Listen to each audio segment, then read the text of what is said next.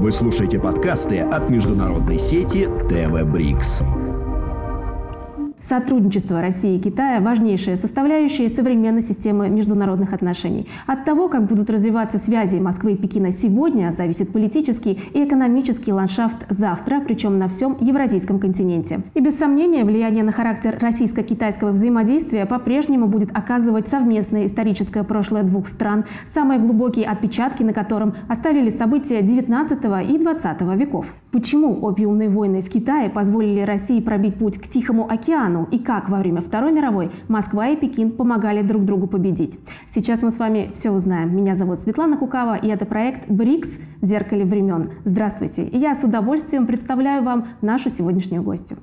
Мария Семеновна Круглова, китаист, кандидат исторических наук, доцент кафедры стран Восточной Азии Государственного академического университета гуманитарных наук, старший научный сотрудник Института экономики и Института востоковедения РАН. Читает курс лекций по истории Китая в средние века и новое время, исследует развитие его отношений с другими государствами, в том числе с Россией. Автор множества научных публикаций на эту тему. Мария Семеновна, я рада вас снова приветствовать в нашей студии ТВ Брикс. Здравствуйте. Светлана, добрый день. Ну что ж, если погрузиться в историю российско-китайских отношений, то можно заметить, что ощутимый импульс их развитию придала именно вторая половина XIX века. Почему этот период оказался так важен для развития связей двух стран? На территории Китая развязывается, а, можно так сказать, война за сферу влияния. А, так получилось, что а, Китай был на рубеже 18 и 19 веков самой богатой страной в мире и страной с самым а, большим населением. И это привлекало все новые страны, не классические для обычного круга общения Китая, новые европейские страны. Китай на тот момент воспринимал Россию как наименьшего противника. Поэтому, э, конечно, в это, в это время были самые активные э, отношения России и Китая. Они во многом положили и э, основу для дальнейшего взаимодействия уже в 20 веке. Данный период в истории Китая связан также с таким понятием, как опиумные войны. Такое довольно-таки интригующее название. Что это вообще такое было и какую роль в тех событиях сыграла Россия? Китай стал лакомым кусочком для европейских стран, в первую очередь для Великобритании. В 1795 году в Китай было отправлено посольство Маккартни с целью наладить торговые отношения. А англичанин приехал ко двору китайского императора, на тот момент это был император Цинлун, и э, предложил ему множество товаров английской промышленности для того, чтобы торговать в Китае. Цинлун ответил свою знаменитую фразу «У нас все есть, нам ничего не нужно». На тот момент торговый баланс был э, перевесом, сильным перевесом на стороне китайцев, потому что китайцы экспортировали по всему миру шелк, фарфор и чай. И а, английская корона стала заметно беднеть, потому что все торговые расчеты, они проводились в серебре. И англичане пытались понять, что бы им можно было такого продавать китайцам, чтобы восстановить торговый баланс.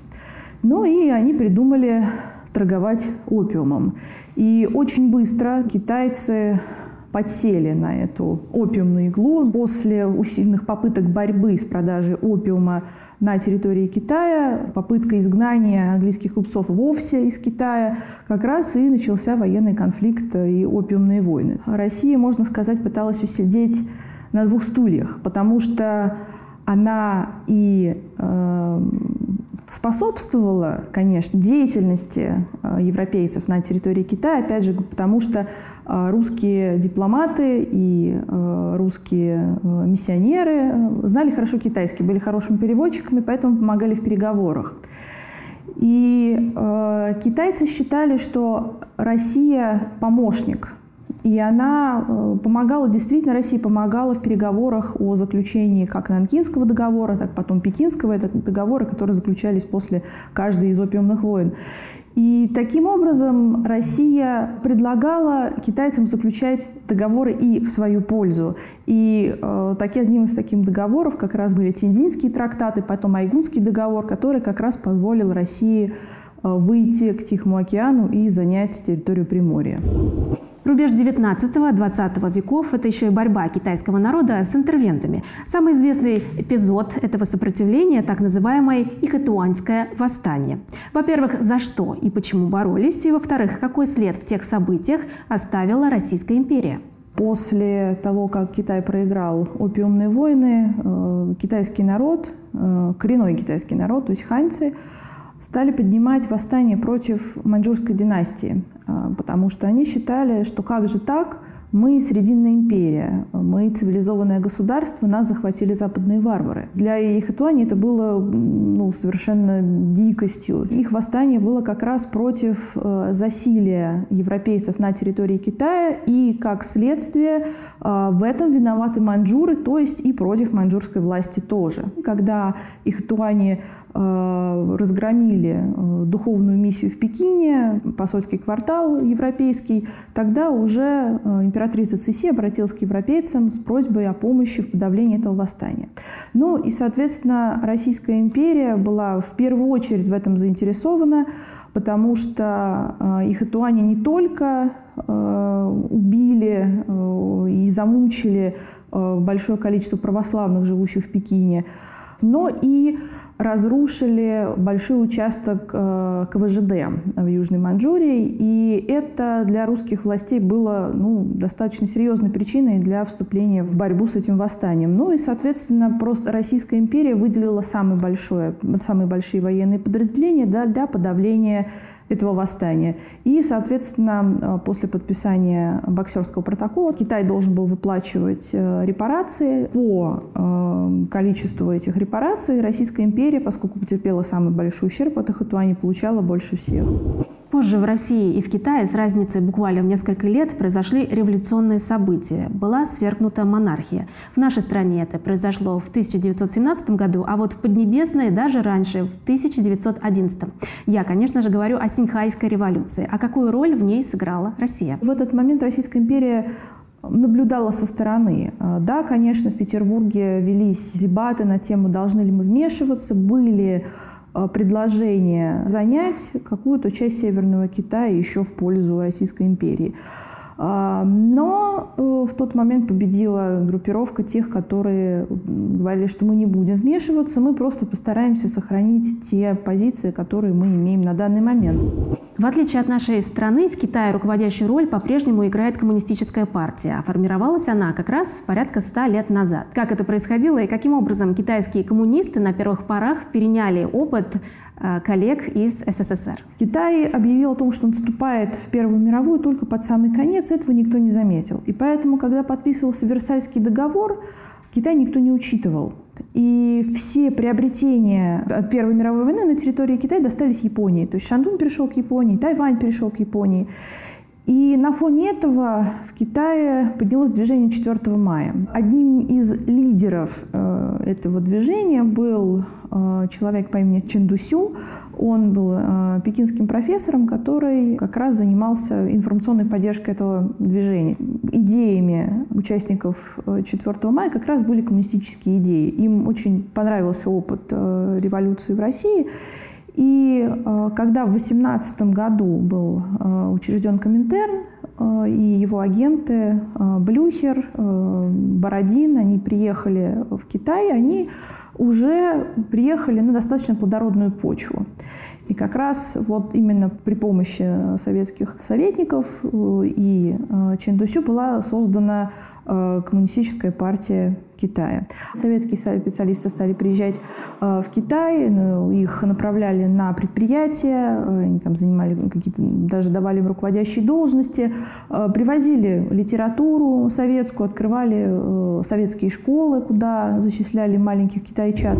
Китаисты выделяют так называемую эру милитаристов и нанкинское десятилетие. Расскажите, что это были за периоды и какую роль Россия сыграла в это время? С 1916 по 1926 год. Китай был разделен на множество военных группировок, э, то есть это было ну, децентрализованное государство, где э, отдельные территории контролировались военными генералами, бывшими генералами Цинской империи.